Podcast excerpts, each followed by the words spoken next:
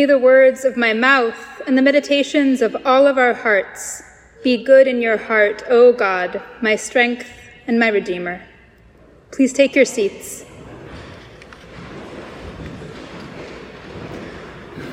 Sometimes Scripture makes us think about disturbing things.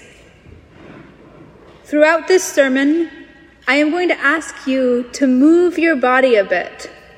You are free not to, but I'm asking you to do this to help us stay present while we go into this parable.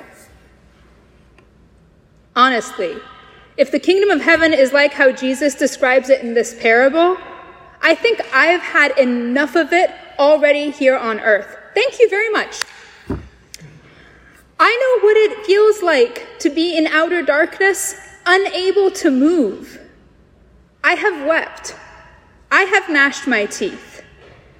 But I'm getting ahead of myself. Let's start at the beginning of this parable. When all the people that the king is hoping will accept his invitations say no. I know what it's like for no one to want to eat lunch with me on the schoolyard, despite my invitations. It's rough. If you've ever felt like everyone is rejecting your invitation and you don't want to ever feel that way again, and you don't want anyone to ever feel that way again, I invite you, as you feel moved, to shake your heads no with me. No, nope, nope.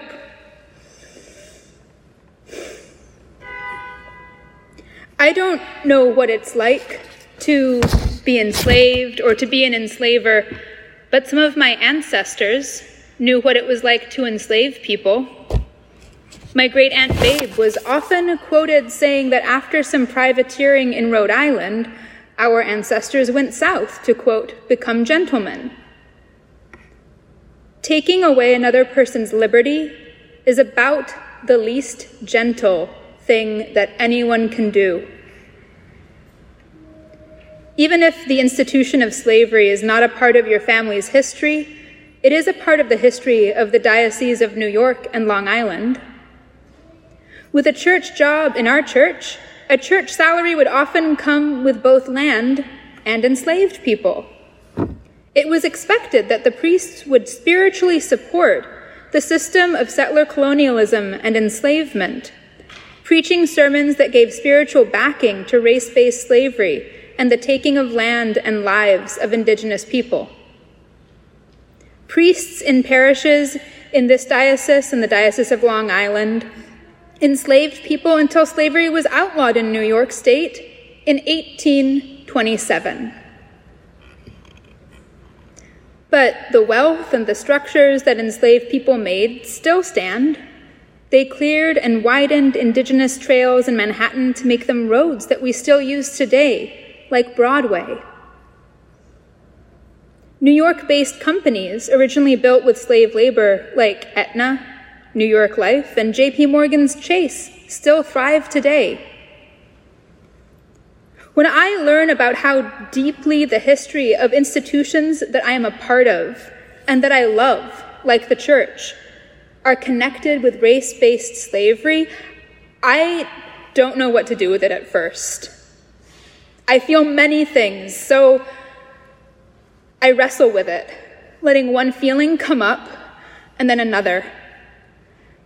I invite you to use your arms and wrestle with me. Gonna go one, two, three. One may assume that the king in the parable overtaxes people at the very least. Nobody wants to come to his party. The landowners and businessmen have no respect for the king. They either ignore him or they murder the people that he enslaves. The king then takes his revenge on the city of those landowners and businessmen by burning it all to the ground. Collective punishment like this, that is, inflicting harm on an entire population for the actions of a few of them, is illegal in today's international law. The Fourth Geneva Convention, to be precise. In the colonization of this country, many settlers destroyed the homes and ways of life of indigenous people. In the War of the Pequots, fought just north of here in 1636, the English Puritans tried to avoid fighting their unseasoned soldiers with Pequot warriors, and instead set fire to entire villages, burning hundreds of families to death and leaving the survivors homeless. In the 19th century, white Americans tried to avoid fighting with the warriors of Oceti-Sakowin, the name for the confederation of the Lakota, Nakota, and Dakota peoples, by killing the buffalo almost to extinction. For centuries, the Oceti-Sakowin had cared for the buffalo, doing prescribed burns of the prairies in the fall to make more tall grass prairies for them to graze. The buffalo provided food and shelter. The Oceti-Sakowin understand the buffalo as relatives, as creatures with whom their relationships to each other are already built in. Settler colonists did not understand that this intimate relationship with each other and creation is what we are all made for. Instead, in order to commit these mass killings, they dehumanized indigenous people first, killing them in their imaginations. Killing someone in the imagination often looks like calling them savages, animals, or brutes. If they aren't people, then how can their deaths be mourned? Goes the genocidal logic. In mainstream education here in the US, we aren't taught the stories of the waves of genocide against the indigenous peoples of the Americas. Silencing stories, not passing them on, is another way to kill people. In our parable, no one tells the stories of all the people burned in the king's destruction of the city. Taking this in makes me feel at loose ends it makes me feel rage. It makes me feel helpless, rage again, and then at the core of it, it's deep grief. I invite you, if you feel so moved, to stomp your feet with me in all those feelings.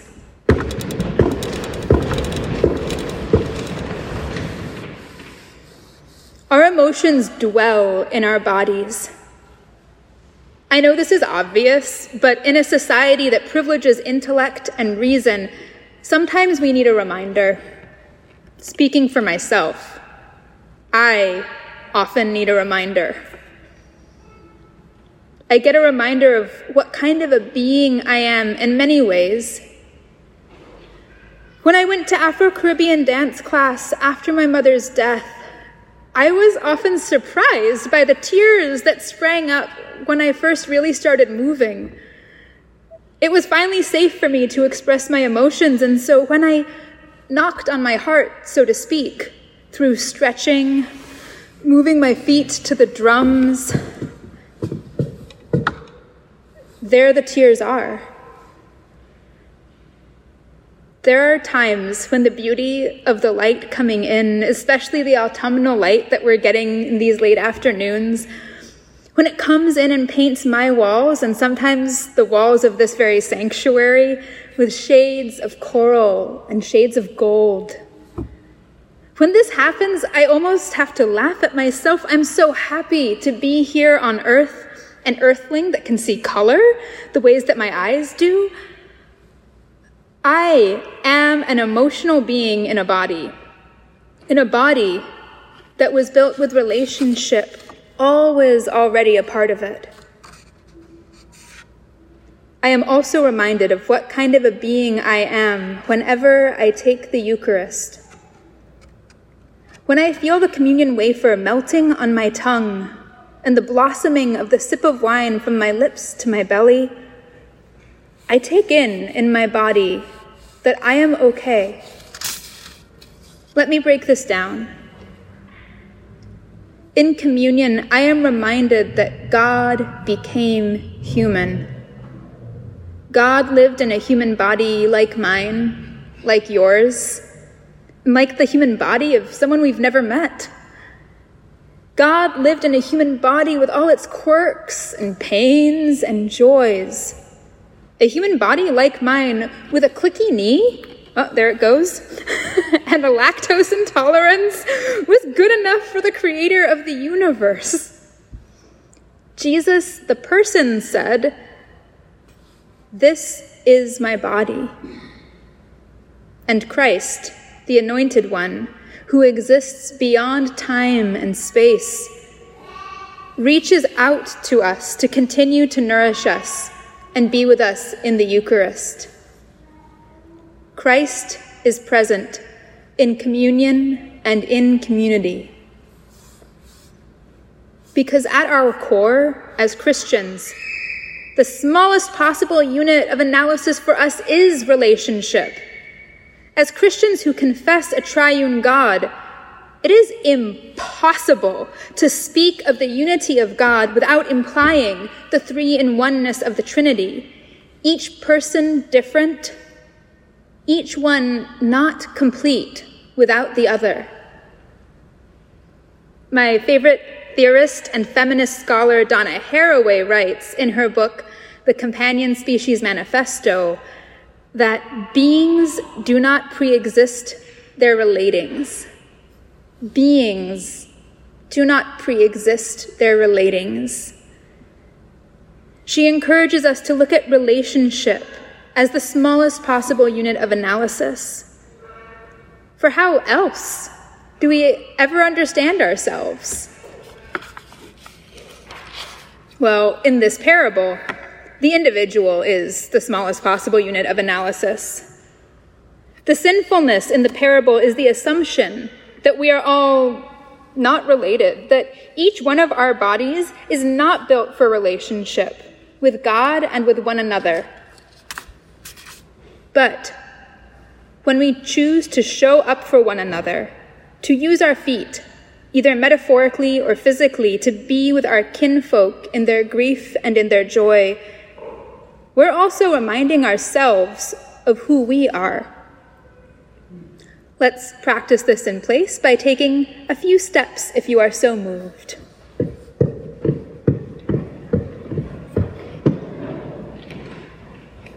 Thank you. Sometimes we need to do more than just use our feet. Sometimes we need to reach out, either metaphorically or physically, to let someone know beyond a doubt that we care. Let's reach our arms out. I'm going to give myself a hug because I want to. Go ahead. If you are so moved, give yourself a hug too.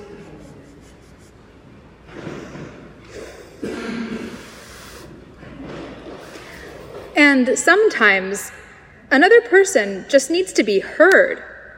Sometimes we just need to take the time to actually slow down and listen without interruption, just to give another person an inner, uninterrupted experience. Let's practice and nod our heads in affirmation to say, oh, yeah, that's what I'm hearing. I hear you. Mm hmm. Yeah. Paul writes to his brothers and sisters at Philippi this beautiful prayer.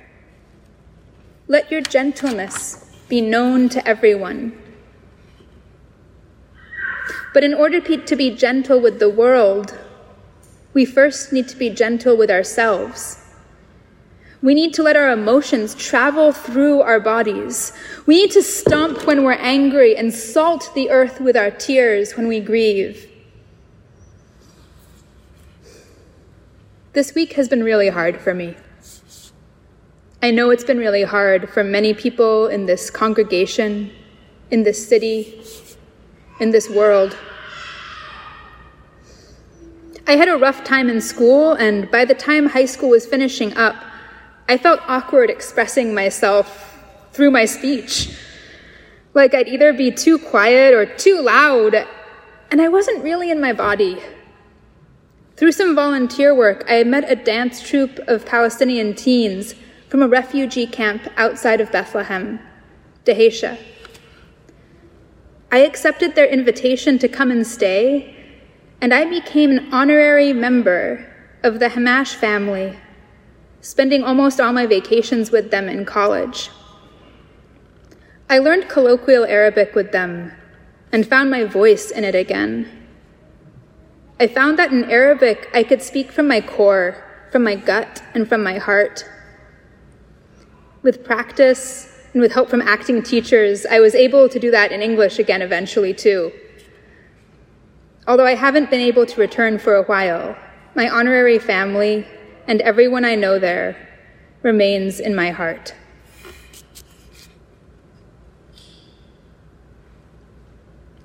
I have often joked that the poetry gospel of Mary Oliver is the fifth gospel of the Episcopal Church because of how much she gets quoted from the pulpit. I have never yet quoted from our beloved poet, but this week her words have been accompanying me. When I let myself breathe deep and know that I was built from, for a relationship from the beginning, I keep hearing this phrase of hers the soft animal of your body. Here's its context. You only have to let the soft animal of your body love what it loves. You only have to let the soft animal of your body love what it loves.